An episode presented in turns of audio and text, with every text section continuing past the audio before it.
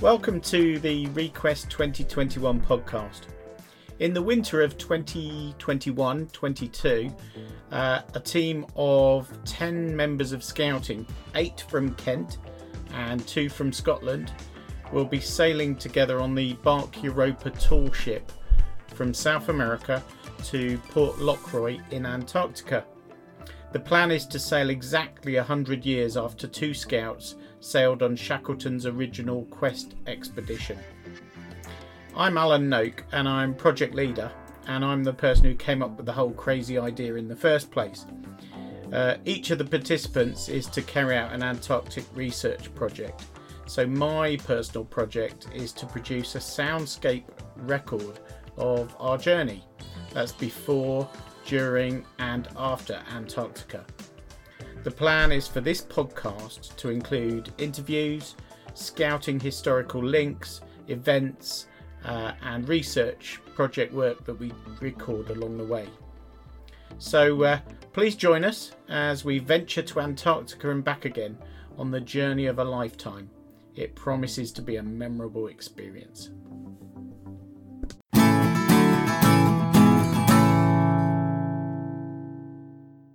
So, a huge, huge welcome to episode 15 of the Request 2021 podcast. And this is our special New Year's Day uh, extended uh, edition. And we have our interview with Anne Savers Shirley. Uh, now, Anne is a historian of polar exploration, um, both Arctic and Antarctic. And uh, she's most widely known for the study that she did of uh, Robert Falcon Scott's ship uh, HMS Discovery. Uh, but she's written many other books uh, about uh, polar history, uh, including The Search for the Northwest Passage. Um, and uh, she spoke in amazing detail about her life for almost an hour and a half to me. Um, and uh, uh, she's had such a fascinating life. Uh, I thought it'd be a shame not to share the whole interview in its entirety um, because it's a bit of polar social history, really. So um, here is the uh, interview coming up uh, with uh, with Anne Savers, and uh, you can hear all about her life uh, and her visits to the uh, Arctic and the Antarctic. Um, just note that uh, the interview was recorded way back in July 2020, um, and sadly, the request team have not been able to to visit Orkney as planned uh, due to COVID, uh, but that is mentioned in the interview. Uh, so here we go.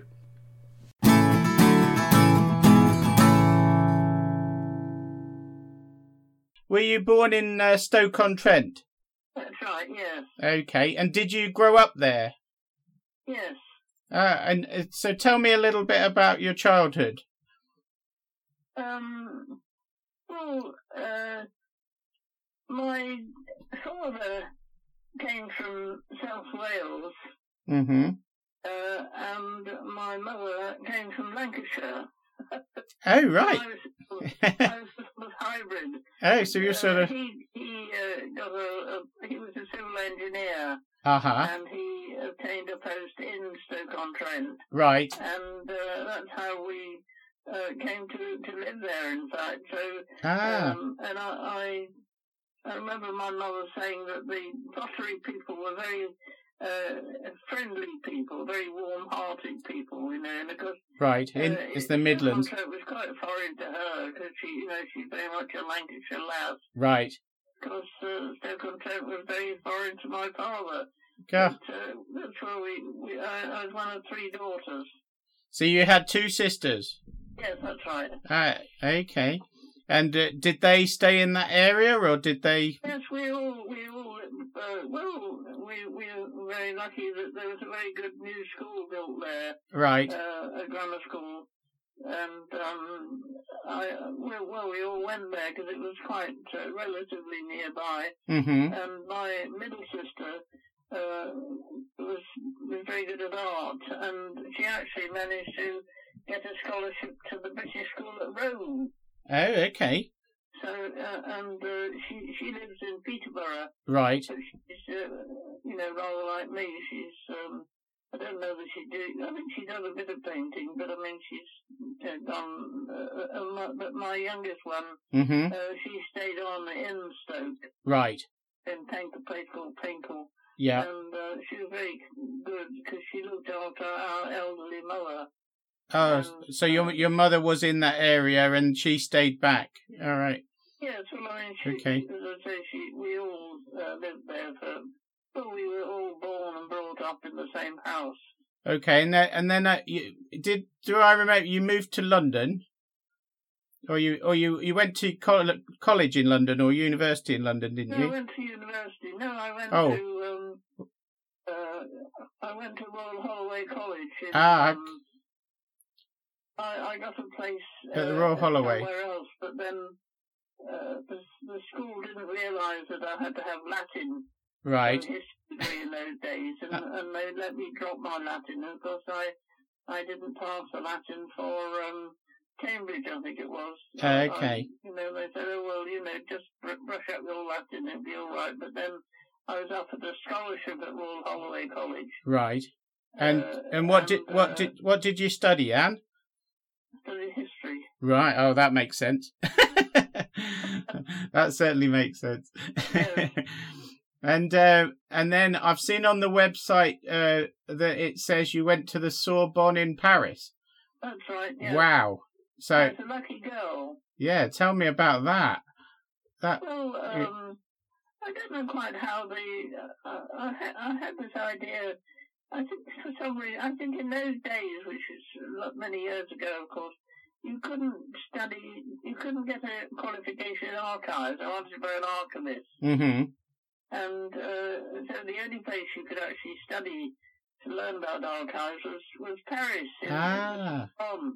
And um, how true this is, I don't know, but that's how I came to go to uh, wow Sorbonne. And I got the ratepayers of Stoke-on-Trent yeah for me to go to Paris for a year. Oh, wow and It's pretty that good, must have wasn't it? been I mean, quite unfortunate for the for the ratepayers, but anyway, Yeah. it's very good for me. So yeah. the most wonderful year there. So that was 1950, and and, and, and so 1950 in France, and, Yeah. and and do you speak French? Oh yes, Oh, good. Oh, so that's another skill to your bow. yeah. Yeah. I mean, I'm very lucky because I I got some very very good. I lived in um, I- well, I studied at the Sorbonne. Mm-hmm. uh, in you know central Paris, of course, but I lived in a place called the University City, the Cité Universitaire, Okay. which is you know a little bit outside the main part of Paris. And Right. It's a very very good friend there, and uh, I still got one of them Oh, lovely. sort of long long ago, and she uh, she taught. She had a very interesting career, and she taught uh, at the École des Sourds Muets, uh, the, the deaf and dumb school in Paris, Right. in the Latin Quarter. Mm-hmm. And she taught for all her uh, working life, although she had a husband and, and three children. Mm-hmm. She she taught these uh, children from uh, Algeria and various other places all Crikey. of whom were, were deaf. They call them deaf and dumb. Of course. Mm-hmm. Mm-hmm. You'd kept in touch with her over the years. Well, I have, yes. Well, as far as yes, she's still uh, still alive. And the other one, who, who was also a, a lifelong friend, she she has sadly died. But uh, she married a Belgian. She was from Marseille, but she married a Belgian who she met in Paris and uh, lived in Belgium rather than Marseille. But you know, they say they were lifelong friends. Okay. Wow. So, um, a- and and what happened after that? What, what did you start your career, or did you? So when you well, I, I was offered a, uh, well, of course, obviously, I had to find some uh, work. mm-hmm. I come, came back from um, Paris, and Yeah. um, I uh, was offered a job. The, Oh. the, fam- the famous uh, uh, the, the um, art art place in Mm-hmm. in Kensington, and I was also offered a job in Aberdeen right, and uh, for for better or for worse, I decided that you know I'd never ever get the chance to go to Aberdeen. Uh, so off I went to Aberdeen. I'd never even been to Scotland. Wow. And there, there's a link there for me because that's where James Marr went to university. Oh yes, yes, Yeah. because I knew you. Well, I, I can't remember if I ever met him now, but Uh-huh. I certainly knew very well of him. Of course. Knew of him. Yeah. Okay. Um, yeah, he died in 1965. So he, yeah, you, he would have been there at the, uh, you know, around that time. Before you, you were there in the 50s. Is that right? That's right. Yes. Yeah. Okay. And uh, how did you come to get to work at the Scott Polar Institute then? Well, I, I was, uh, I found uh, when when I got when uh, going up to Aberdeen. I was from Stoke on Trent, of course. I still lived at home there, Mm-hmm. Mm-hmm. and my mother very kindly came up with me to Aberdeen. when- Yeah. When I first, uh, uh, you know, starting this new job, and um, it was all very strange, of course, and Mm. but they and I had no idea where to stay, so they the university uh, people in Aberdeen put me into this uh, YWCA uh, hostel, Okay. which had uh, brown um, lin- linoleums uh, uh, on the floor, and you weren't allowed to to um, fill your hot water bottle after nine o'clock. oh my god. And it was Very, was very- was it dormitories? it was it was it was a very uh, well a strict place, and, uh, and there were all sorts of so most of the, the people there were young uh, girls who who lived in the um, i- in Aberdeen during the week, but then they would go home. Uh, for the weekend, you know, for, to their own ordinary homes, and my I the see. person I shared a room with was very much uh, like that. She, she, her father uh, ran a business in uh, one of the um, towns outside, uh, small, small places outside uh, Aberdeen itself. And Uh-huh. um, eventually she, she invited me home to stay at her home and I learned how to do Scottish dancing Okay. uh, Wow. that sort of thing. and also, I, I learned how to understand what people said. Yes, of course, because you had to get used to their accent. It was very, very difficult to know what these uh, all these people around this enormous table in the YWCA were saying.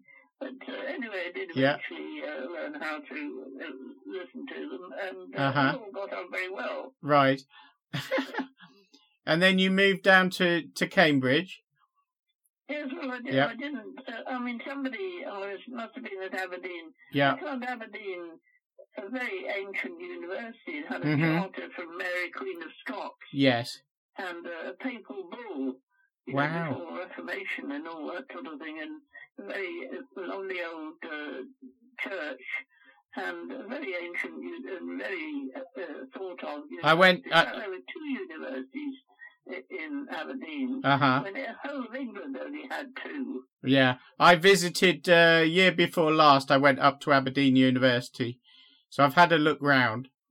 It's quite an incredible place. Oh, it is very, very interesting indeed. And and, uh, and the librarian at the time, I, I was in the library. I was one of the young librarians, or well, Mhm. assistant- library assistants we were. Right. And um, he, he was a man called W. Douglas Simpson. Right. W. Douglas Simpson, Yeah. and he was uh, he was uh, not only um, an FSA Scotland, but an FSA England. Oh, And okay. he wrote masses and masses of books and articles all about the north of Scotland. So He Uh-huh. was the most learned man, and he had the art of uh, telling people about the- all this history, including D- Dunvegan um, uh, in in the west uh, Right. part of uh, Scotland, and um, the, the the whole history of it. So, and and he was a remarkable chap, and he there wasn't much sunshine in Aberdeen. Mm-hmm. Uh, although they had a, a tourist brochure with loads and loads of deck chairs uh, Yeah. on the sands in Aberdeen, Uh huh. that was a, that was a, a falsehood. Right. And uh, we got, didn't get much uh, sunshine. I always remember him saying one day, we haven't had much sunshine for a very long time. He said, uh, close the, the, uh, the, the library. Uh-huh. We're all going to go to enjoy the sunshine. Oh, that's nice. he, was, he was a remarkable man. Um, in Mhm. fact, He used to give lectures every month in the uh, huge uh, uh, uh, amphitheatre in the Uh-huh. other, other university, Marshall College. right. Um, these, this great amphitheatre was filled every month by people wanting to hear about the history of the area. Right. He, he was, re- suddenly he died not long after he retired. Oh, But sometimes he used to appear uh, w- going through the library uh, with a tie which had pink uh, elephants on it. quite a char- quite a character. And he used to explain that he had to wear this pink, this pink tie because his daughter had given it to him Oh, great, lovely. for his birthday, and um, she would expect him to wear it. Oh, he sa- he really does sound quite a character.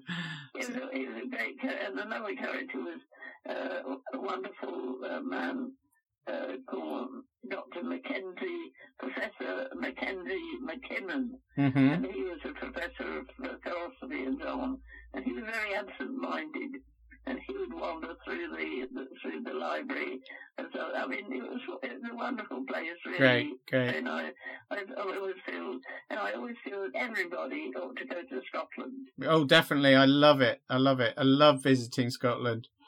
So You- You're quite familiar with Scotland, then. yes, I've been quite a few times now, probably four or five, and uh, I, I've been up to Orkney and uh, Aberdeen, and and then I've been Yes. in Yes, the, well, I- I up, certainly the remember West all Coast. Because I'm a member of the Orkney um, Fellowship, I think, uh, the John Ray, Dr. John Ray Fellowship, you know, John Ray. Right, of course, was yeah. the- You know, know John Ray, well, I remember the John Yeah. Ray uh, Fellowship. He's the explorer from uh, Orkney.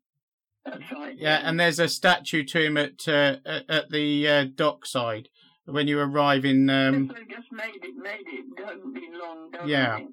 yeah, I remember seeing a statue when I landed.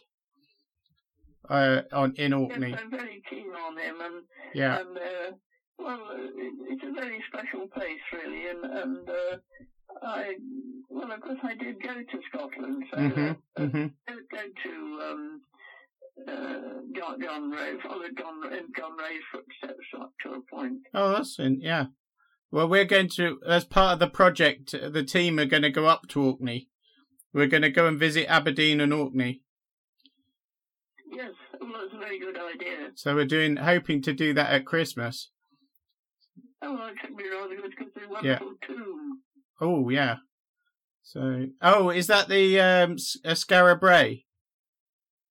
Uh, I can't remember now. But Yeah. It, it, it, it certainly is a wonderful tomb in, in Aberdeen. It might, I don't know if it's in the Oh, in Aberdeen. All right. Okay. Yeah, I'm no, thinking I- I in think Orkney. we've got Not in Aberdeen, in, No. in Orkney. In the, Orkney. um, Yeah, I visited Scar- Hill. Scarabray in Orkney, which is uh, a mid, um, um, sort of a, a Neolithic settlement. yes, it, it is very fine. I remember that. 'cause- hmm and of course, rather, I was always rather surprised that he didn't stay up in Orkney. Right. He, uh, he spent his uh, later years in London. Uh huh. It was in the R- RGS uh, archive, not archives, but it, in the uh, re- you know in, in those days in um, in the in the accounts of the lectures. hmm at the RGS. Yeah. I always used to give an account of the discussion afterwards. You know, somebody would give a lecture and then they would Yeah. open the discussion. And he is often recorded in the discussion Uh huh. in London at the RGS. I was not surprised, you know, because it makes, I mean, I, I, it's rather sad in a way that, uh, but anyway, it's very good that they do make a great thing about him, but, uh, it, it, it, it's uh, sad that he didn't stay up there. right. And uh, Anyway, the way- just the way things- um, but he- he- he got a mention in He never- dispatches. never, uh, act in the way that you would expect him to act. no, I think So- he certainly didn't. no, he's somebody I'd like to find out more about. I think there's there's there's definitely an interest in him. So Well, okay. yes, well, there's plenty. I'm sure. Uh, I guess. Uh, well, if you, well, you, you could almost join the John Ray Society, couldn't you? Okay, there is a society. Yeah. Okay. Yes, So yes. I know you you've been a member of the Royal Geographic Society, haven't you? And uh, is it the Now, how do you say this? The Hack Hacklut Hackett. Hacklut Society. Tell me more about that. What's that? Well, it founded uh, about 150 years ago. Right. And what's its purpose? Uh, its purpose was to, or it still is, Mm-hmm. still very active, uh, to publish accounts of voyages and travels. Ah, okay. All right. Uh, Okay. above my head here as I sit, there are a whole lot. I got about uh, over a hundred. Well, no, I, I don't know, can't know how many. I've never Yeah. counted them, but Yeah. have a large number of these uh, volumes uh, which uh, abound in um, well, bright green. There's the, Yeah. the last 50 or so. Um, and um, they, they have accounts of, uh, you know, ma- I mean, not just polar people, but of course uh, Mhm. any explorers. Okay. And, Um, and some, of the, some of the earlier ones were indeed of uh, polar voyages and so on.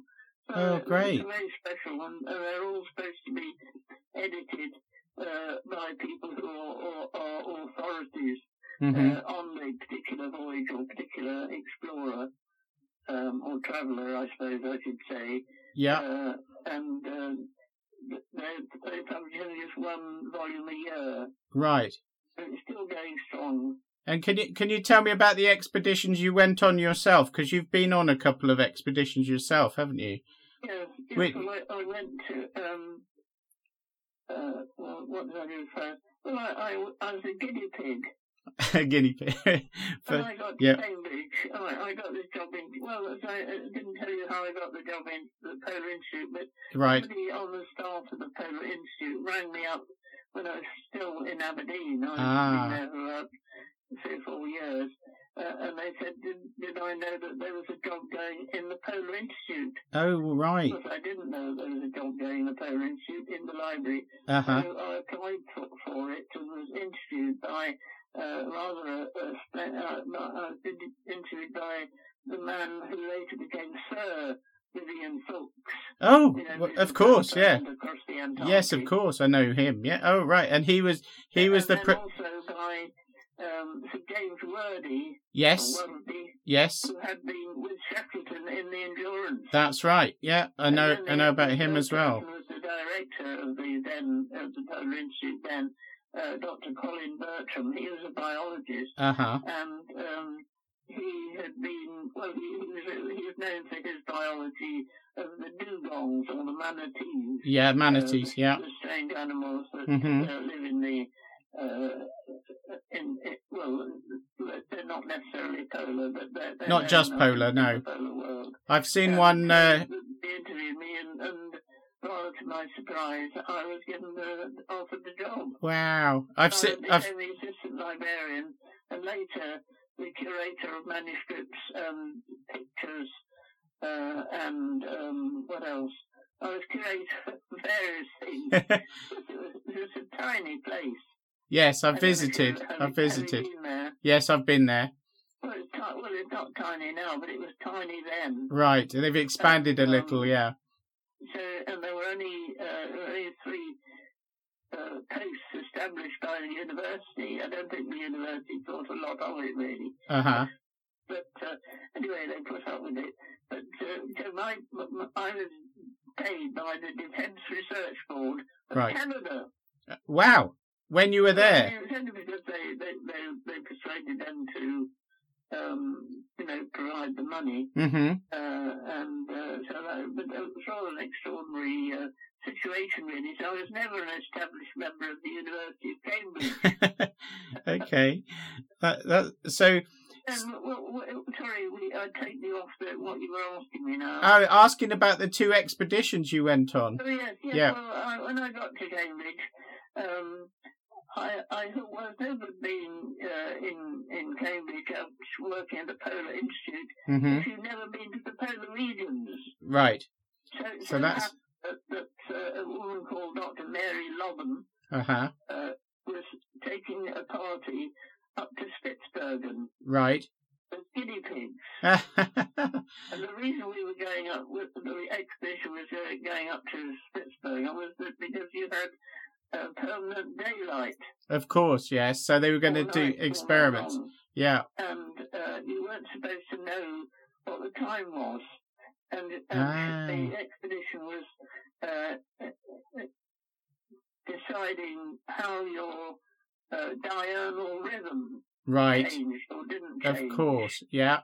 And uh, so we, we uh, so I was one of the advanced party, of four of us, the, this Dr. Mary Lobban and uh, a vet uh, who, who was well, not a pearl bowler, and a, a, a young man from the university. hmm And uh, we all went up, uh, uh, had a remarkable, interesting voyage up there because we uh, we went by across the north, uh, you know, went up to Oslo, and then from there we flew up to f- further north, and we crossed the uh, the Arctic regions. Yeah, So it's a very long way. It's only 300 Yeah. miles from the North Pole, yeah, yeah. something like that. And uh, so we and we found this. Uh, well, we didn't find, but she knew of this hut, Uh huh, wooden hut, uh huh. uh, built by uh, our friend uh, Bruce. Okay. And Uh, it was How did you? uh, How? Bruce w- Yeah. So was he from Cambridge or? Syndicate. And Um, so we occupied this. Uh, well, we were only four of us. but We we had to get up to the place where the um, hut was, and uh, which of course was a long way away from uh, the, uh, the, the pl- you know the main uh, town of, of Pittsburgh. And so we, we arrived on the with all our, our sledges and everything, uh, and two uh, two other very well known uh, travellers Uh huh. uh, and um, the the governor was away. So we, uh, c- uh, you know, contacted the governor's wife, who was a very, very splendid person, and she let us borrow the governor's boat, Okay. Crikey. and, and we got so far to this, uh, uh, you know, uh, uh, through through the ice. We, we, you Wow. know, they felt- we found that the head of the fjord was full of ice. so it really was quite an adventure. This. So it was, so uh, anyway, so we had to get off the vessel. Uh huh. with our sledges and so forth, and pull these sledges and everything uh, all the Crikey. way up the, the last few miles of the uh, fjord. Wow. You know, the, the ship couldn't get any further. Crikey. So I never expected to be sledgy in the manner of Captain Scott. Yeah. That's actually what we were. Ah. Oh And my the god. frightening thing was that it was springtime, and, and you could actually see through the ice, see all the, the seaweed and everything. Crikey. You're walking on seaweed. it was quite a terrifying thing. Oh my But god. Anyway, anyway, none of us actually sank. How how And, long uh, was the uh, expedition? and established ourselves in this in this hut. And then i i- several uh, weeks later, the the main party arrived. Hmm. And, Well, say a few weeks later, uh, they, the main party arrived, and we all uh, slept in this uh, hut. Crikey. And how long was the expedition? Well, it, it, it was several weeks, but uh, uh, you know, because I had to get back to work, I, I only Mhm. stayed there, and I because I passed the advanced party, so I only stayed for several weeks. I can't remember now exactly how long, but Right. the i- idea was that you uh, you produced urine, Yeah. and, and your urine was measured and tested Yeah, and, yeah. and everything and so on. And uh, and the what, what, several weeks were, we were given these special watches, Right. and um, one set of watches uh, made the day into 21 hours, so each day was only 21 hours. And Ah. then when we'd finished that section, uh, several weeks, of course, Uh huh. uh, we went on to the next session when, when the wa- watches were, were 27 hours. How The Ah, clever. idea was to t- see Yeah. how our diurnal rhythm changed according to the, the time of the watches. Oh, that's it. So what? You can understand all that. Yeah. Well, one of the Anyway, so Hmm. this, uh, Peter, Peter Ship, his name was, a young man from Cambridge, uh huh. and I uh, left uh, earlier than uh, the rest of it because you know, we both had to get back to Cambridge and we managed to get back. And we were carrying these uh, samples, uh, you know, the urine samples in test tubes and so on.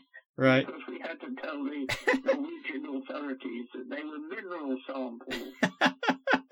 and it was just urine. How funny. Uh, uh, it was a- it was extremely- it was a wonderful experience, of course. And that was my, I guess we were, we were, well, I don't need to tell you any more, but it is, was quite a splendid affair. well, I, I think you'll inspire young Genevieve. So Genevieve's one of our young scouts going to Antarctica, and she's going to do a physiological project. So I Oh, think, oh, uh, yes, oh, yes. well, So you'll certainly inspire her. well, the, the, um, the- I think there was another expedition, uh, and maybe other, you know, uh, it was at a time when people like Brezhnev and all these people were rushing around the world mm, trying to decide all our fates and so mm, forth. mm. just all the, the, the fact that they were doing all this rushing around the world uh, would alter their diurnal rhythm. So you know, Ah, it, was, cool. it was quite a scientific project. And Yes. Medical Research Council, in fact. Uh huh. It was, uh, and I wrote an obituary of Ma- Mary Longman in the Polar Record Right. uh, when she died some, some years ago now. Okay. So, all right. Thank you. And and that was when you went north, and you did an expedition south as well, didn't you? Yes, well, Yep. I, I, uh, I don't know what I went to. Um, yes, I've, cer- I've certainly been to a place called Macquarie Island. Right. Do you know where that is? I've heard of it. There's penguins there, isn't there? Well, it's, it's south of Australia, Yes. halfway to the Antarctic. Halfway. Yeah.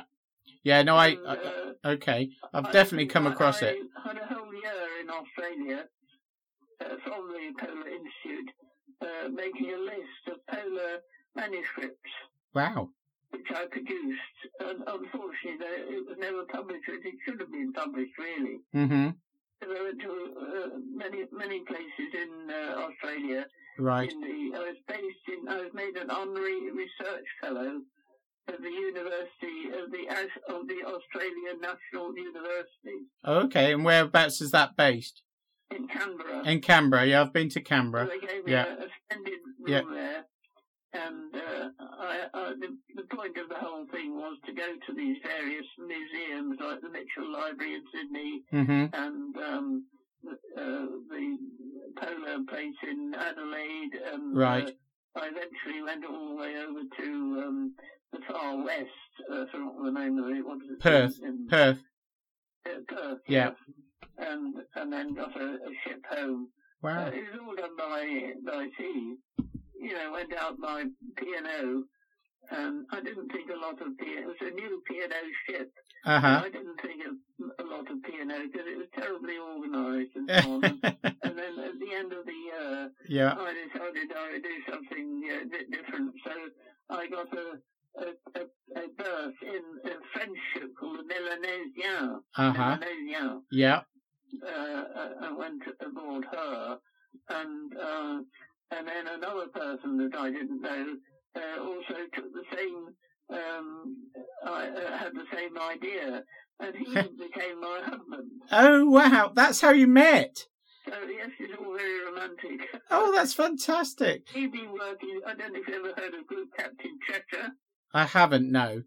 Well, he, Okay. He was, he was a, a bomber pilot. He dropped a bomb on Hiroshima, I think, Oh, right.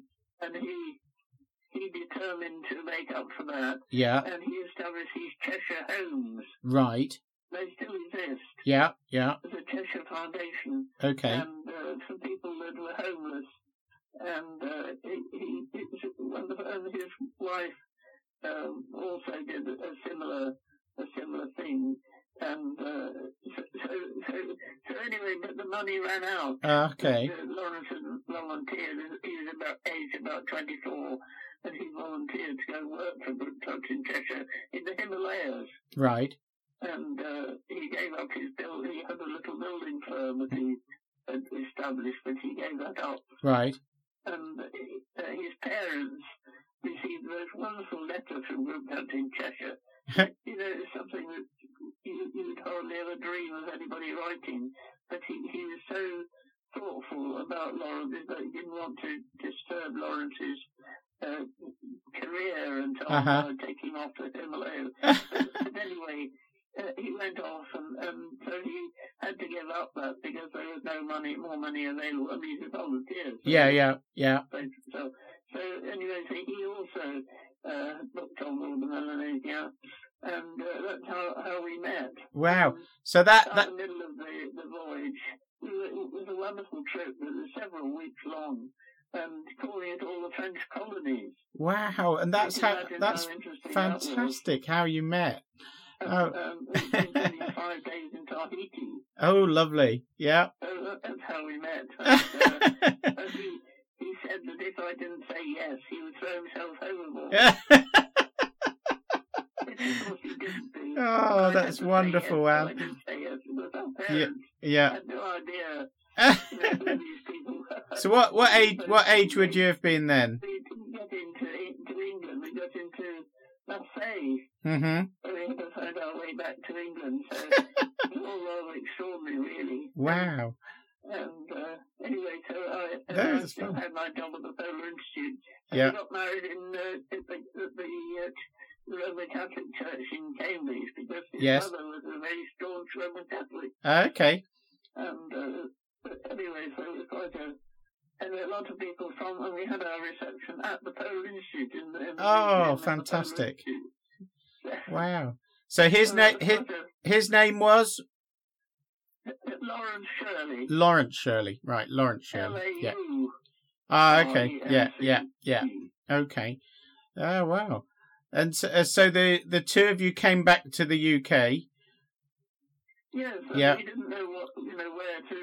You know, I, I was very very keen on my job in Cambridge, as you can imagine, and Hmm. didn't really want to leave it. And he was very noble in that he he gave up his connections in Surrey, Yeah. worked for lots of the colonels in Surrey and Suffolk Mhm. and so on. hmm And, uh, and he came up to Cambridge because he didn't know anybody in Cambridge, but somehow or other managed to establish a business Right. uh, as a, a builder Yeah. in uh, in Cambridge, and I was lucky enough to co- continue with my job. at Oh, the, wonderful. uh, the Polar Institute. Oh, wonderful. So what brought you to Kent eventually then? I um, beg your pardon? What brought you down to Kent then? Oh well, um, now what did bring? Uh, why did we go to Kent? Uh, oh, it's because Laurie's father died. Ah, His okay. father- Laurie's father. Uh, uh, was a policeman, Right. and uh, he sadly died just before nine, the Christmas 1965. hmm and they had moved from uh, Hampshire to Bridge. Oh, Uh, that's the Lexington link. Bridge. Yeah. And uh, so uh, I, I had been um, to see them a couple of times, obviously, hmm and then he died, and uh, we had the, the difficult decision as to whether to, you know, carry on in Cambridge or whether to leave Cambridge and come down to Bridge. And Crikey. Laurie could take over the, po- the uh, post office Yeah. Ah, from his father. Okay. And the from post office in 1952, Bridge. Because by then uh, we had one little son, and then we, I was expecting another little little child, hmm and um, so it seemed that so Laurie went off to be the postmaster in Bridge.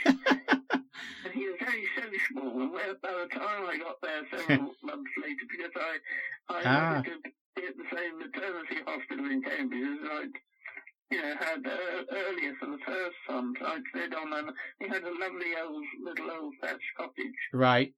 outside Cambridge uh, in a village called Great Wilbraham.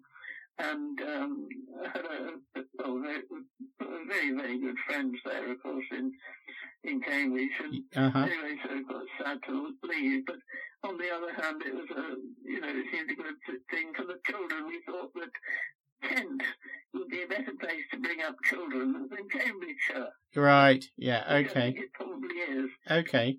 And so these two little boys all came, well, because by, by then the, ba- the baby was born, Nicholas was born hmm uh, in 1966, I think it was. Right. And uh, so he came down to, uh, to live here. Ah, okay. and uh, we lived for a little while in, in this awful post office building, which was a terrible place. But then uh, we, we eventually got this lovely old house. It's a- called little bridge place. I love I love your And house. Yes. By by accident, by we went to an auction of this place. It, the house was owned by uh, the local landowner now. Uh huh. Um, his name, of course, I can't remember. But Yeah. anyway, uh, this house was uh, surplus to the local landowners, the Parkwaners, you know, the, the, the Marquis of Cunningham. Right. Cunningham, and uh, they decided they had let this house for Littlewich Place for, for many years, and the people didn't look after it. So they decided that they would, or Savills and the agent, Savills decided that it should be sold. Uh huh. And, uh, we had written to Savills because we were interested in the house and asked what the price would be or made an offer and they didn't, they wouldn't re- take our uh, offer. So we only went to the auction in one of the uh, hotels in Cambridge, Uh huh.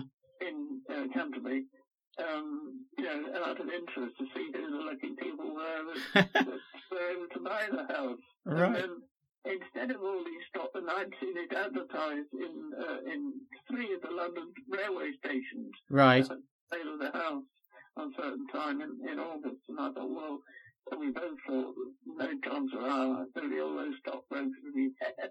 and so on. yeah. They said all, the, lo- all these stockbrokers from London, they were only local people. Ah.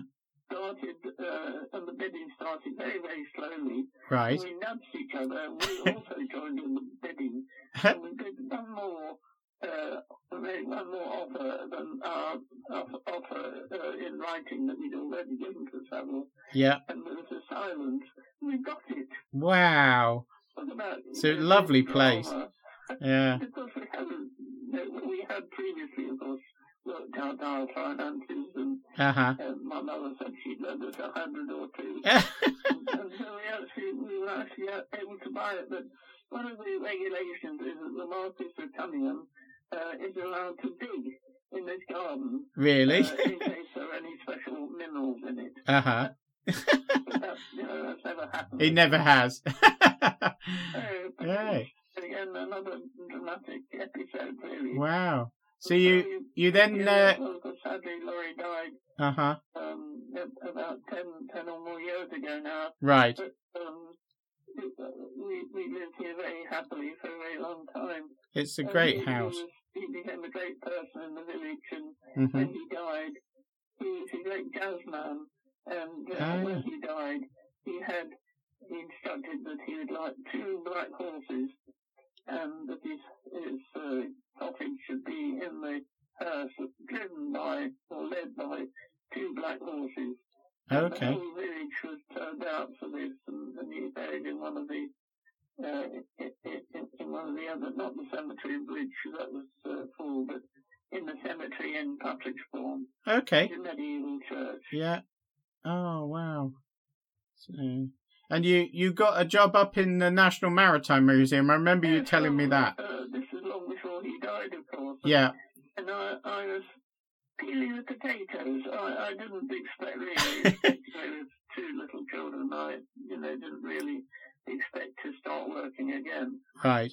But one morning, I happened to be peeling the potatoes. And I must have been exhausted because I sat down at the kitchen table with a, a newspaper Uh huh. uh, in front of me, and I peeled the potatoes into this, you know, onto the newspaper. And then, of course, another extraordinary thing. I saw this advert on the front of the Telegraph or Times or whatever it was. Uh huh. It said National Maritime Museum, Yeah. Department of Manuscripts, um, curator of, curator of uh, manuscripts, or curator of something or other, or assistant curator of manuscripts Uh huh. um, and, and the time and the date and so on. And the, and the, and the amazing thing was that, uh, that this is all at Greenwich, of course, the National Maritime Museum at Greenwich. And the amazing thing was that the date of the newspaper was still uh, uh, up to date, you know. Just, The- yes, the- Yes. The date for the uh, p- uh, application to this post Uh had huh. not gone. So I, I consulted Laurie oh, and my mother-in-law, who'd been widowed. I think, well, as you know, been widowed. right. Uh, so I applied for this and uh, was interviewed by the director and various other persons up in uh, London and, and so on. Mm-hmm. I remember the, the director was called Basil Greenhill, Right. and he was a rather formidable chap. And I remember him after, uh, you know, he's- he had a very loud voice, Uh huh. rather a strong personality. And I remember him asking me, um, Mrs. Shirley, uh, how, how would you reckon to carry on this job, living 60 miles away from Greenwich, and with two young children and a husband? And uh, so I very meekly said, well, I hope you might allow me to start uh, part-time. Yeah. And much to my amazement, although it was a publisher also his job and everything, Uh huh. he didn't allow me to go part time. And that's how you got the job. First uh, few months, because Nick had not yet started the village school, Uh huh. uh, I, I just went up to one night. I was away from just for one night, and then later on, I, uh, well, a few weeks later, a few months later, I went up. To, I was away for, for two nights uh, with an aunt and various other people that kindly uh, put me up, and um, so I- and they they and they they appointed my other half, as it were, who wasn't. I was a sta- an established civil servant Right. the other person who was my other half, who later became my son's, uh, m- would have been mine, my, um, my elder son's mother-in-law. wow. another, another extraordinary thing. And Um, we all, there was a wonderful ship, Crikey. the old Bronze vessel Yeah. that was found in Kent. Yeah. and everybody had to, to leave their work and go to this place in uh, near Grave, Graveney in, in Kent Mm to go see they could excavate, uh, excavate this wooden ship. hmm. Wow. And uh, it, it became quite, quite well known, of course. Uh-huh. And, uh, you know, another thing, so this is where uh, John and Emily met about the age of seven. Her Crikey. mother, Yeah. her mother being my assistant. And they later became husband. Yeah. And they, Yeah. They, they married. Uh, Wow. well, Of course, when they were grown up. Wow. Crikey. And uh, anyway, another little coincidence. Yeah. It's all these little things. They all links up. Yeah, so, but, but, uh, God. but but anyway, it was a very uh, uh, interesting um, post at the, at the National Maritime Museum, as you can i- imagine. And and they had a polar gallery then. Uh huh. And they, this polar gallery had, had rather gone into decay. And this is, I think, why they were so keen to have me. Yes. Yeah, because, I mean, You had that experience. You know, I, uh, it was rather an extraordinary appointment, really. Mm. But of course, I had had all those years at the Polar Institute, Right. and uh, so, so many people have been there. Mm. Uh, anyway, so I, I had a very interesting job indeed, and I remember showing Mrs. Thatcher and Dennis round Oh. the gallery, Wow. and I remember saying the head of the RDS was there, Yeah. and I remember saying, uh, "Lead on, Sir Lawrence." Crikey. Yeah, and she was, she was very interested, as you can imagine. It's an entirely private visit that they made right. to the museum, not just the Pomeranian obviously, but to Yes. the other Yeah. parts of the museum. Yeah. And it was, it always has been a very interesting place. Mm, mm. I suppose you know it. And, Oh, yeah. A, a fascinating place to visit. So, and, uh, Ah. so that- that- and what else did I do there? Well, I went to, I'm sure I must have gone off somewhere. Um, did, well, did they send you off anywhere? I, don't, I can't remember now. No. Um, So that was I'm it. sure I did various things, but I, I Yeah. went to uh, Canada um, to, to, to, to- uh, in the um, chasing it after uh, who was it then? Um, it was uh, no, how did I go to? Oh, I know. I wrote the history of the discovery. Of course. Yeah. I was going to ask you about your books. Now, when did you first start writing your books? that So, must have been about. Um, oh dear, no. so there That was. was why I went to Canada to um, to, to the archives of the Hudson's Bay Company because the Yeah. Hudson's Bay Company uh, had always been at Beaver House in the city of London, of course, for Right. you know, centuries. And the company decided that you know rather than being in London, it would be better in, in Winnipeg Ah. uh, to follow up the discovery, and, and the, the company owned the discovery for um, about 20 years. Yes, the Hudson Bay Company. Yeah. Yes, That's right. So Yeah. That's why I had to go to the Hudson Bay Ah, Company. okay. And became very good friends with the archivist of the Hudson Bay Company. who's Right. A splendid person um, called Shirley, Shirley, Shirley Ann Smith. Right. She's Oh, a it- lovely person, and she eventually put, put me up. I went there twice, I think. Okay. And uh, I arrived at, uh, anyway, I went, but I, I- No. the place I arrived at, they put me in a hotel to begin with, or a hospital or something. There was a fire. Oh my God. I, w- I woke up and I smelled all this smoke.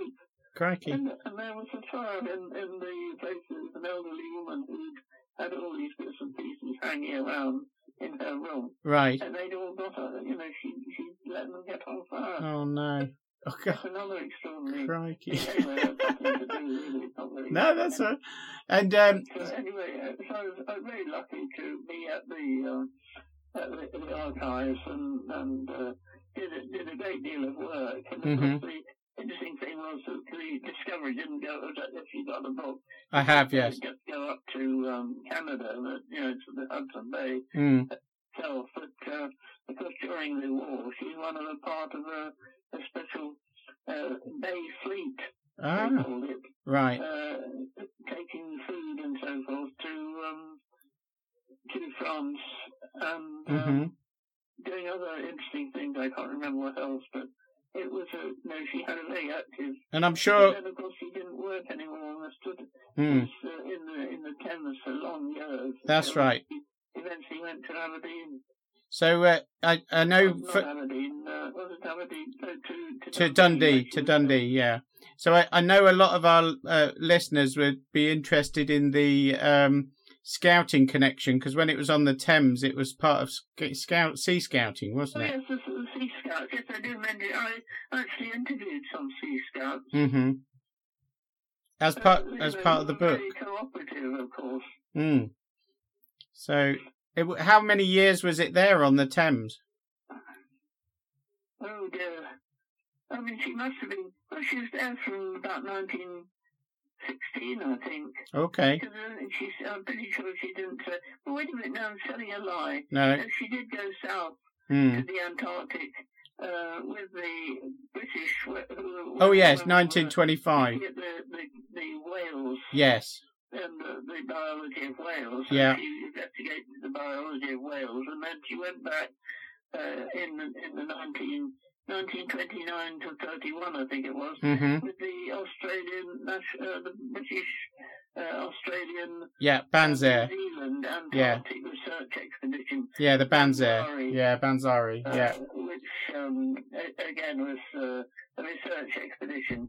Um, this is how we came to claim much of the Antarctic, especially for the Australians. Sir Douglas Mawson yes. and That's others. right.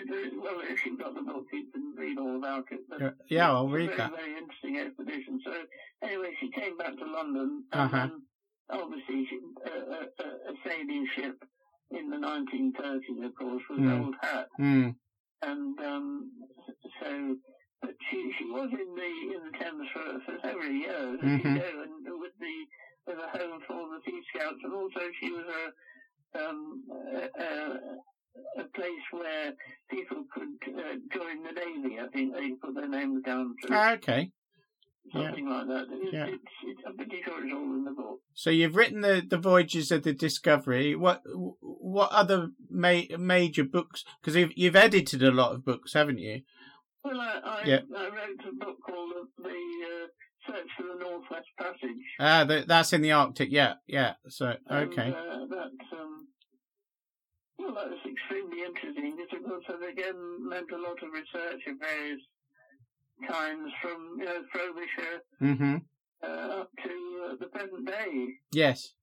Yeah. There was, uh, you know, and, uh, what was I, I think I was, I was given, given some sort of an award for that, for that, I think. Oh, good.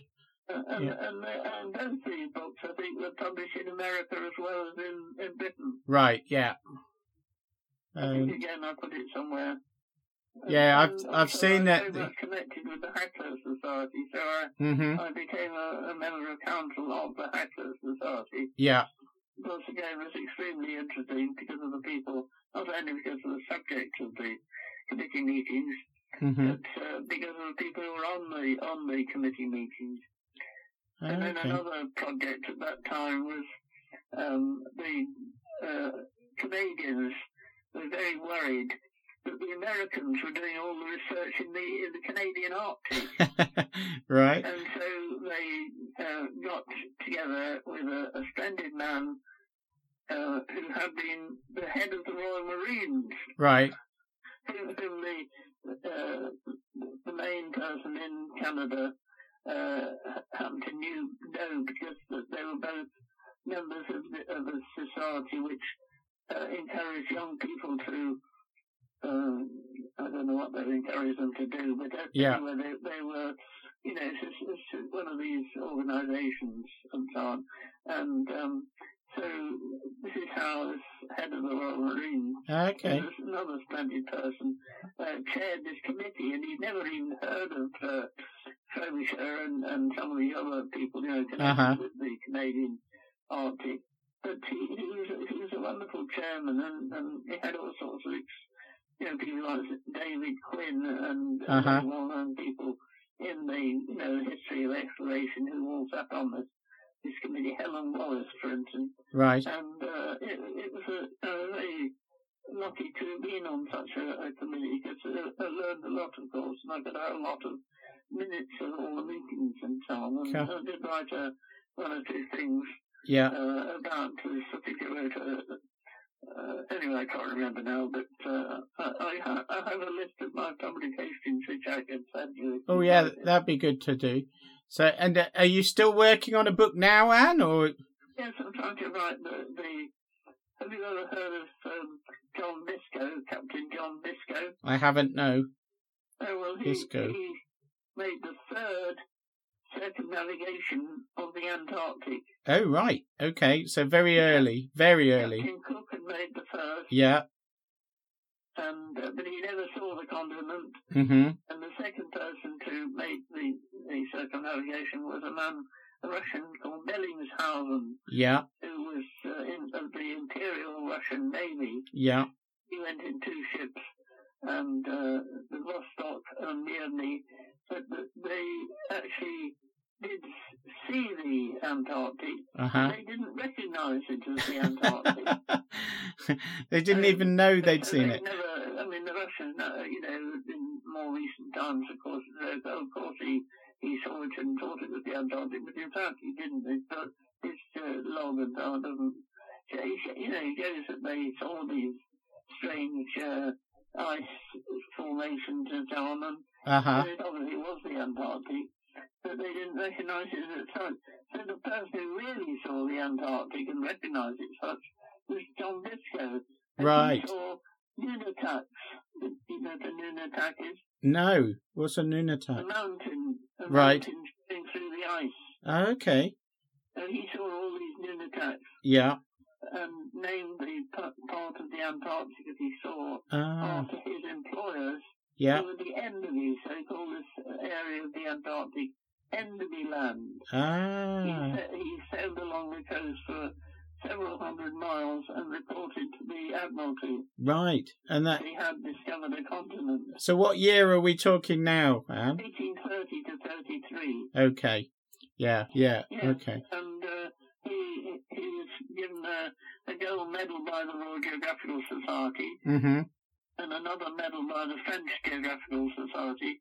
Okay. Then uh, and, and so I, I don't just talk about his explorations, but I Mm. go on to talk about his uh, his later life. Right. So. And he didn't. uh, He well, anyway, I won't go. But he, he had a, he had a very sad life, in fact, in the end, because Ah. uh, he he um, uh, sailed out of uh, Hobart, and you know, because I knew Hobart. and Yes, I'd of been- course. Yeah. been Yeah. there, Yeah. and uh, so I, I had quite a lot uh, of uh, research to do uh, about his uh, life in uh, Hobart. His wife came out Mm-hmm. uh, in the ship that he commanded, and uh, they lived in Hobart for quite a long, long time. But he's so worn out by this terrible Lloyd voyage around the Antarctic in 1830 to 33. Uh huh. He became very ill and had to be, there was an, an appeal and it so happened that to John Franklin, Yeah. was the Lieutenant Governor of, of Hobart, of Tasma- Tasmania or Yeah. Demon's Land as they called it. Yeah. and um, he, i- in the Hobart papers, uh, as an appeal, it said it- it- appeal for Captain John Bistow, and this was led. This was written by Sir John Franklin, who led the appeal with a, a, you know ten pound or something like that he gave, and Mhm. everybody else subscribed, and the money was to send, be able to uh, afford the passage uh, of John Biscoe, who was very ill, of course, by then, Mhm. and his wife and his family back to England. Okay. So I, um, uh, sadly, he died on the way back to England. Oh. So what stage? There's It, always been a, a puzzle as to, you know, when when did Bisco die? Because you Hmm. know, he was quite famous, and uh, but then it, eventually one of the people in Hobart had found out when Bisco died, and Mhm. they kindly gave me the date, so I was the first person to be able to say, courtesy of uh, this chap in Hobart, yeah. uh, actually when Bisco had died at sea, of course. So this is why. Ah, you'd it worked it wasn't in out. Ah, any of the newspapers or anything. Okay.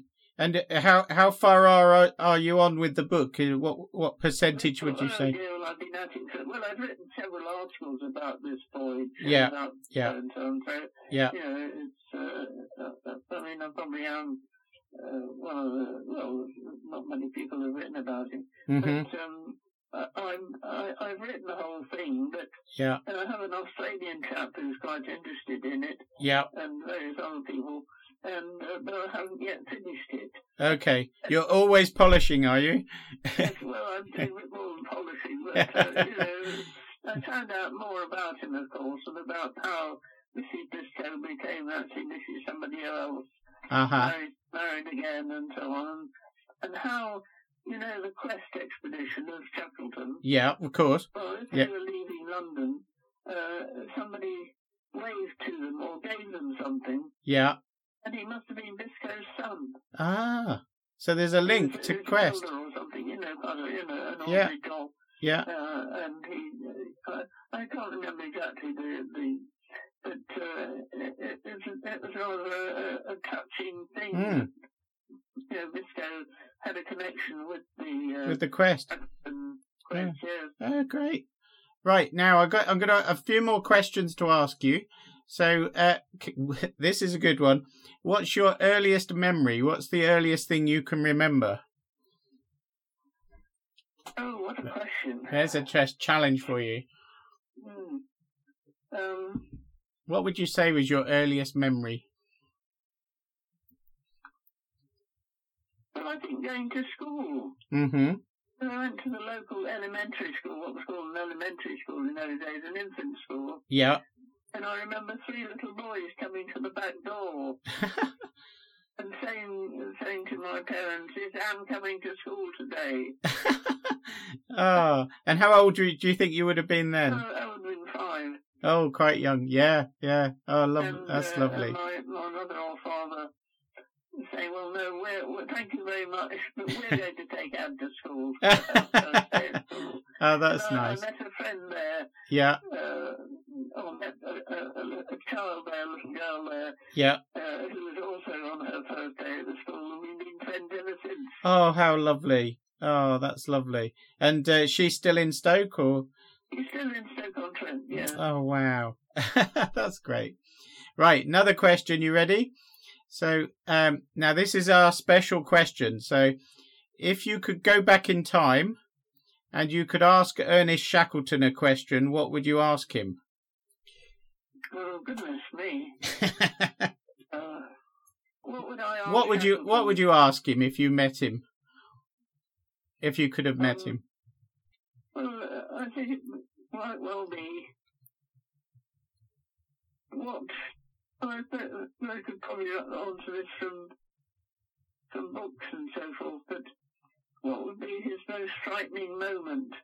Oh, that's good. Or what, what, when, when did he ever think of despairing? That's good.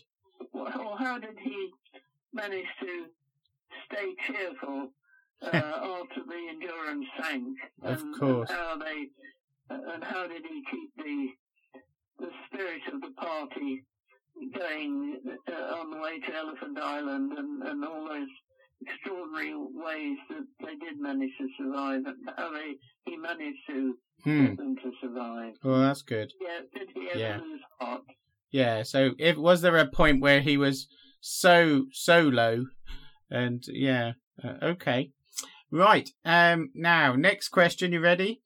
Um, Yes. can you tell us something that might surprise us about you that we wouldn't expect?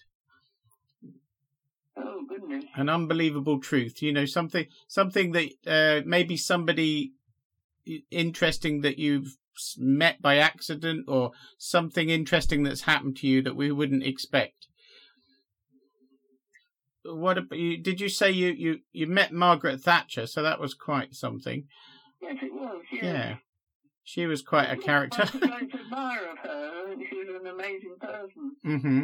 But no doubt everybody else, well, not everybody, but many people think the same. Yeah, she was quite, uh, you know, I mean, obviously someone I clearly remember in my lifetime and quite an amazing character. I mean, she was a woman and she Mm. pulled the country round. Mm, mm, I mean, the country was sinking down and down and down, and somehow or other she managed to, mm. to pick us all up. Yeah, so that's in, Yeah, yeah, that's uh, interesting. Okay. Now, uh, if you were going off to Antarctica, what what f- what emergency food would you want to have with you? What Yes. emergen- emergency what? Emergency rations. What what would be your f- Ra- what what, what would be your favorite tasty treat to take with you? Oh, This is a Um, fun question. yes, so what would I like? Um, well, um, some Toblerone chocolate. Oh, you're really fond of that, are you? Yes. oh, there you go. That's nice. Okay. Uh, so Toblerone. So I- okay. It's Uh, a very good chocolate. I've still got a bowl in somewhere in the house that I haven't met. okay. And is there a special item that you like to take with you when you're traveling? Uh, uh, what sort of item? Is there a special item that you always like to have with you when you're traveling? Um, well, I, I think possibly a good Mac. Sorry, a ma- a good Mac. Yes. Yeah, that's very sensible. That's very sensible, Anne. It's a good thing, isn't it? yeah, it's a good. You know, It's, sometimes if you go out without a good Mac, you no, regret it. I can't argue with that. It's very, very wise. Okay, and uh, f- sort of finally, give me, give me your your thoughts and feelings about Antarctica. Why do you think it's such a special place? Well, I think it's a very special place for what it is. Mm-hmm.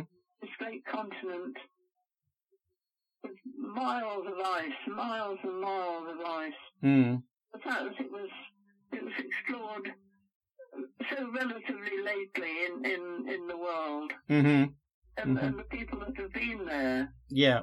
I mean, uh, I, I'm a great admirer. I'm, I, I'm more of an admi- admirer of Scott than I am of um, our friend Shackleton. hmm I mean, I do admire Shackleton for his achievements and, and so on. And, Mhm. and, and of course, Scott uh, died, which he shouldn't have shouldn't have done. But the, Mm. the heroism of his death and that Mm. amazing diary, The diary's incredible. Yeah. extraordinary diary, Mm. and the fact that one can read that diary Mm. and uh, imagine oneself in the tent with them. Mm. Mm. And that, that blizzard blowing and blowing and blowing and not Mm. being able to leave the tent.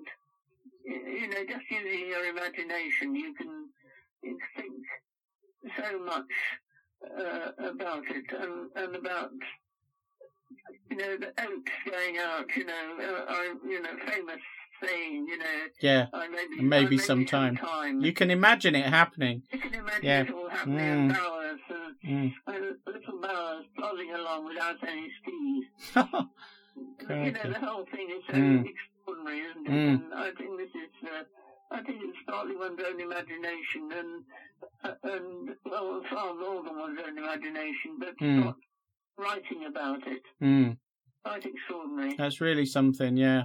And uh, we've got that for future generations to read, and That's it's right. it yes, can be yes, rediscovered they can time. Be, be with him Mm, or with them all mm, going along. And, and the uh, chap who did drove the dogs. mm, Of course, the other thing, of course, I knew civilian folks, and the, the, uh, one of the people they wanted to drive dogs, I think, if I remember correctly, mm-hmm, it'll be in, in his book. mm, Uh, I, I think they, I've forgotten who, you know, I, I got to know him, s- well, uh, up to a point, and some Mm. of the other people that had been on the, the, the uh, Fuchs expedition mm, and uh, the they had one chap who was a dog driver who actually drove the dogs to the South Pole. Okay, okay.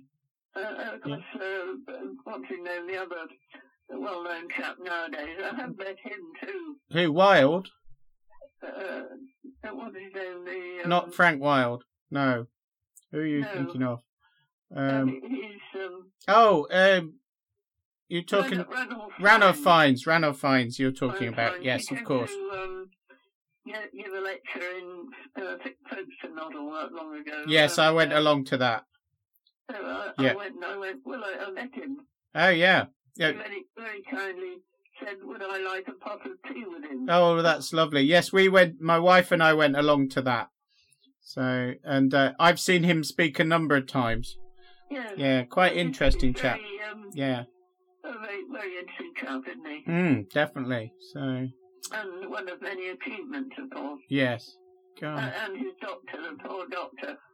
So, what uh, what advice would you give to our young explorers who are going to be going to Antarctica in their early twenties? Then, Oh, no, what advice? Well, my goodness. Um, well, obviously, keep So you could say, nil, nil disperandum, never despair. uh huh. That's nice. Yeah, because I I think they will have some highs and lows on this trip. So, and. uh Well, it's quite a thing, isn't it? You've really? got to have the you've got to have the lows to experience the highs, haven't you? So, In the, in the sailing ship. mm, It's uh, quite quite a thing. it will be. Yeah. Well, we're hoping it all comes off. We've got. Yes, well, it's not an easy thing, is it, in these days? I mean, of all the times to choose. I know, but luckily we got another year to. Hopefully things will clear a little over the next Yes, I year. hope so. Yes, I So, do hope so. I'm Just glad we're give not it tr- all rest. I'm glad we're not trying to go this winter. Um, so No, we're all planned all planned for next winter, and I hope it comes off. Uh, Yeah, and it could be yeah. very, very interesting going across Drake Passage and, yeah, and so on. Yeah. And, uh, that's oh, well, it. quite a thing, quite something to remember. I think No, I so. remember my time with, no, I went south with the Nari, the Australians, the, Uh huh. uh, the head of the uh, uh, Australian Nas- National Antarctic Research Expedition, who was called Phil Law Yeah. and LAW. hmm And uh, I, I was in Australia for that year, Right. up to be in Melbourne uh, at the time when they were all setting off for the Antarctic, the Australian expedition, Yeah. to the mainland of Australia, and also to um, Macquarie Island, which is halfway way there. Yeah. So tell, And tell he very kindly Yeah. said, "Would I like to join the uh, the, exp- yeah, the, mm, the uh, expedition to um, Macquarie Island?" yeah. And, uh, and he said uh, there would be three other women uh, o- o- in the uh, party Uh huh. on the ship, and. Um, but what would I, uh, you know, so he said, would I be an assistant to the uh, woman who was a seaweed expert? Right. So I went round uh, Macquarie Island, Yeah. which is not ice covered, it's green. I'm just having a look at it now on the internet. Yes, there's Yeah. it's it's there's it's very green. It's Yeah. very green. Yeah. And, of course, it's And it- hardly, although it's an Antarctic expedition, Yeah. it's hardly an Antarctic place, but there were. Oh my god, it really is in the middle of nowhere. So Yes. sort of uh, And, bit uh, halfway. Uh, uh, she and I uh, went off separately, and uh, with, uh, I had a plastic bag, and she had various plastic bags, collecting all these seeds, including enormous kelp.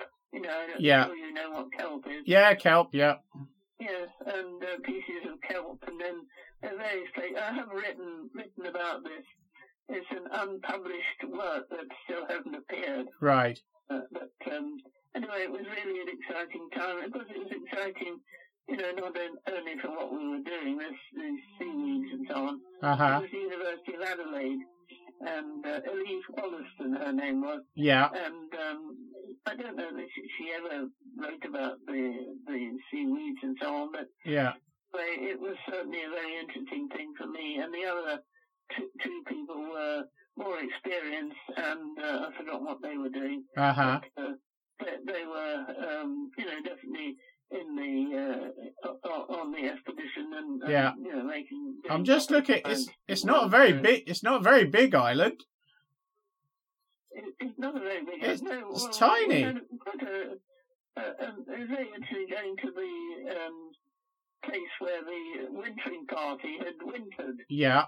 of course. And one of the things I remember, sadly, is, is, is uh, there were huge numbers of seals. You know, the big fat seals. Yeah. And the fur seals. The fur seals had mainly been um, done away with by these wretched sealers uh, Yeah. a hundred years ago, or less than that, I think. Um, the, the, the fat seals, the elephant seals were there, and they would roar at you. Oh wow. and uh, That's- I remember one, uh, you know, they, they went around in, in, in with the Land Rovers, of course, the people Uh-huh. were actually there. And uh, there are thousands and thousands of penguins. It, was Crikey. really, it really was an experience. So you got penguins. You've got seals. What other wildlife? Oh, there, there were cats. Cats. There were the occasional cat. What type of cat? The cats, well, they must have been cats that were taken over by the sealers that when they were. Oh, like a wintering. house cat. Unfortunately, they killed off a lot of these very rare birds. Okay. Wow. Yeah, it looks a fascinating place. But It's a Yeah. very, very interesting place. Yeah, I might find Oh, out a yeah, bit I wrote more. about the history of why it's called Macquarie Island was because it it was a, an Australian um, expedition or, or sealing expedition. They were, I think, Mm-hmm. went there and uh, they called it Macquarie because Macquarie was their boss. Ah, okay. uh, in Yeah. in Australia, and I managed to I met the chap who was a descendant of this Macquarie I, Yeah. uh, in uh, in- in uh, Sydney, I think, when I was, I was lucky enough to. And he lent me uh, a diary or something, and so I did write a little piece about them in the Bowler Re- in the Bowler record. Yeah. And I always write it on Savers. Yes. I was go- oh, I- I was going to ask you about that. So, Anne Savers was that was it your maiden name or was it just a pen? name? maiden name. Yeah. It was and uh, right. So you used your maiden. I, I uh, published before I was married. Yes, you used your maiden name as your pen name. Yes, uh, Yeah. yes, I, my Ah. pen name, yes. Okay, so that's why you have both. I often wondered about that. Yeah, So- well, So your husband was Shirley, but you're you kept the savers for the books. that's right. Yes. I see. Yeah, that makes sense. Wow. I'm just looking at some of the wildlife on Macquarie Island, a- and and just the a number of penguins and birds and Yeah, it's amazing. Yeah, Fascinating. I mean, all the famous.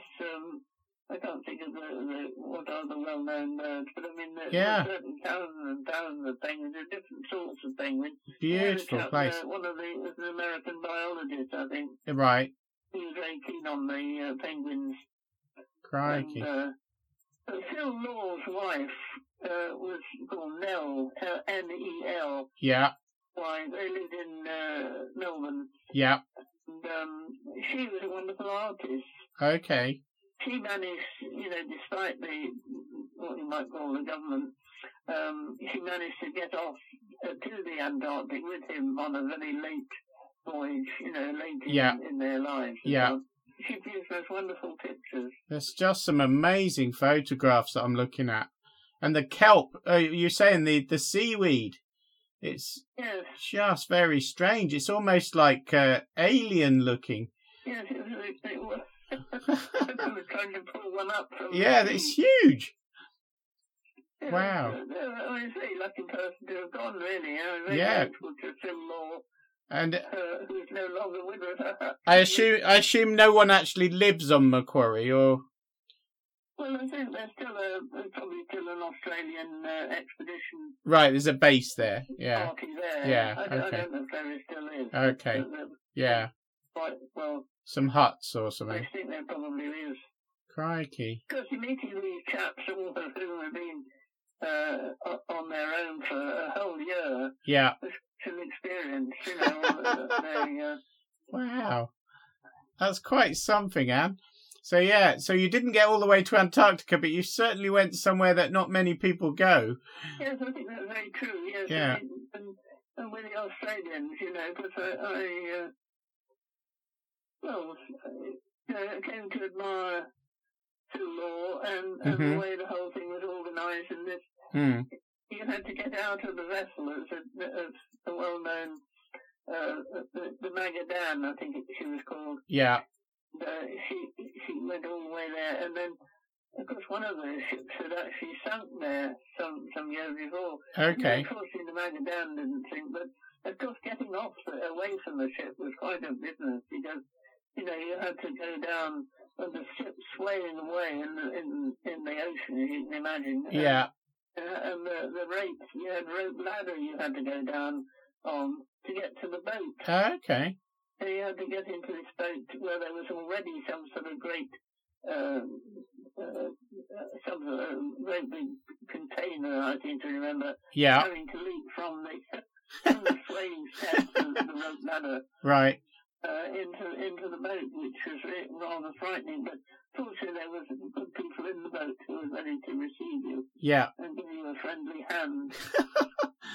Oh. And then what an coming back from the adventure. island in, in the, it, it, it never went, it went really dark, but I remember coming back with these seals, Yeah. uh, the heads of the seals, Yeah. uh, all uh, with f- phosphorescent. Oh, beautiful. This wonderful sight of these seals Oh. in, in the in the in the dust, I suppose it was, coming Yeah. a- away from the island. Oh, wow.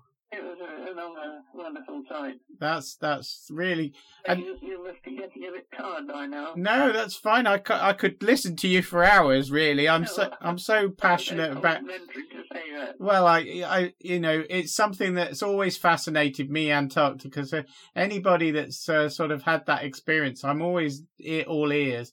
So By the way, I did go to the North Pole. yes, so you you've actually well all the way to the pole. Yes. Well, that's that's your unexpected item, Anne. I never knew that.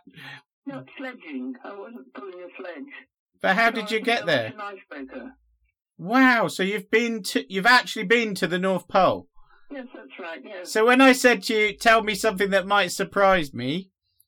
I could have said that. couldn't I? you Yes, you it you was in you the just have.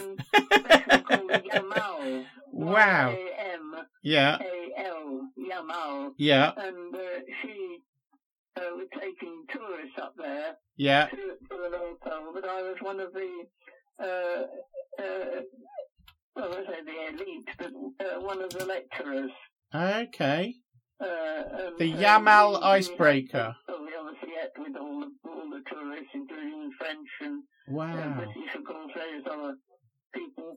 And uh, it was very interesting, of course, from that point of view. uh huh And um, and then I remember we all, when we did arrive at the North Pole, we all descended from the vessel right and uh, stood in a large circle round a pole. crikey and uh, and they, they they had a they made sure that there was somebody on on the ice that uh, had a gun yeah in case A the polar bears, had yeah. fled. of course yeah It was quite exciting. wow so when did you go to the North Pole It was about about fifteen years ago, I think. I suppose. Yeah. not very long ago. that's um, exciting I'm- yes, yeah I'm just looking at the Yamal icebreaker is that it yes, it's a red ship yes. She was. Yeah, Yes, um, yes, and and I, we were loud up in the. Uh, What's the uh, where they do all the navigation from? The, yeah uh, from the from the uh, deck or wha- uh, the uh, the, uh, yeah. and could- the uh, bridge the bridge The bridge. Yeah, That's right. We yeah. allowed on the bridge. Oh, and to, to wow. actually see how the, the ship was, was being navigated Crikey. uh, by the uh, uh, uh, uh, chap in a very small, si- small seat, very small seat, Uh-huh. Uh huh. he was the uh, person who was doing the navigating. That's Uh, quite something. That really is. So you, I, Uh, I was given the cabin. The cabin had a Russian uh, officer's name on it, of course. So this poor officer must have been deprived of his cabin Uh, by Anne Savers. Or Ah, Anne Shirley by then, of course. yeah, yeah. Ah, yeah, I've got a picture here of people wearing red. Um, I found it on the internet. They're all standing round a North Pole, and uh, next to the Yamal with, and they're all wearing their red uh, sort of uh, gear. Yes, we did. Yes, Yeah. that's right. Yes, yes. that would have been uh, us. Yeah, it could have even been you. Well, this one was 2015, but yeah. So, all right. I Okay. can't remember the exact date, it- but it's not Yeah. all that long. ago. I mean, not long. No, in compared the with scheme of the things. time I lived here. Crikey. Lived- Oh well, that that's your special thing that I, has surprised me. I you didn't tell me you'd been to one of the polls. Well, there we are. Yes. lovely. Well, that's a lovely way to finish. Well, thank you so much, Anne. Well, not a bit. I enjo- enjoyed it. Nice Re- to think of these things, and I wish I Yeah. you know, could think of it more accurately, but I hope I haven't done too much. No, you've done really well. So uh, you realise we've been talking for an hour and a half. Oh, really? Yeah. Yeah. well, well, so good for you. yeah. So thank We're you. going to have a good sherry or something. Yeah, I'll, I'll probably probably have a glass of wine. I think.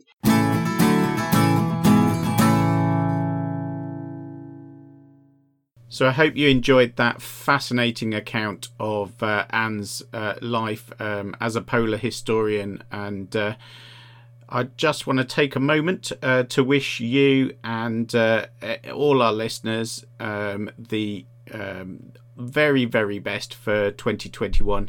Let's hope it's going to be a better year for all. And uh, and hopefully next Christmas we'll be heading off to Antarctica and you can join us uh, via the podcast. All the best for now.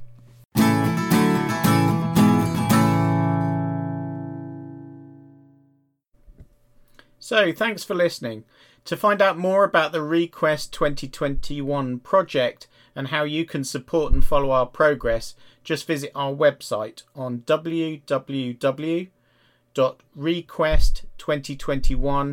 www.request2021.org.uk. That's www.request2021.org.uk. And uh, please give this podcast a review, share it, and uh, and spread the word to anyone you know who's interested in Antarctica. Thank you.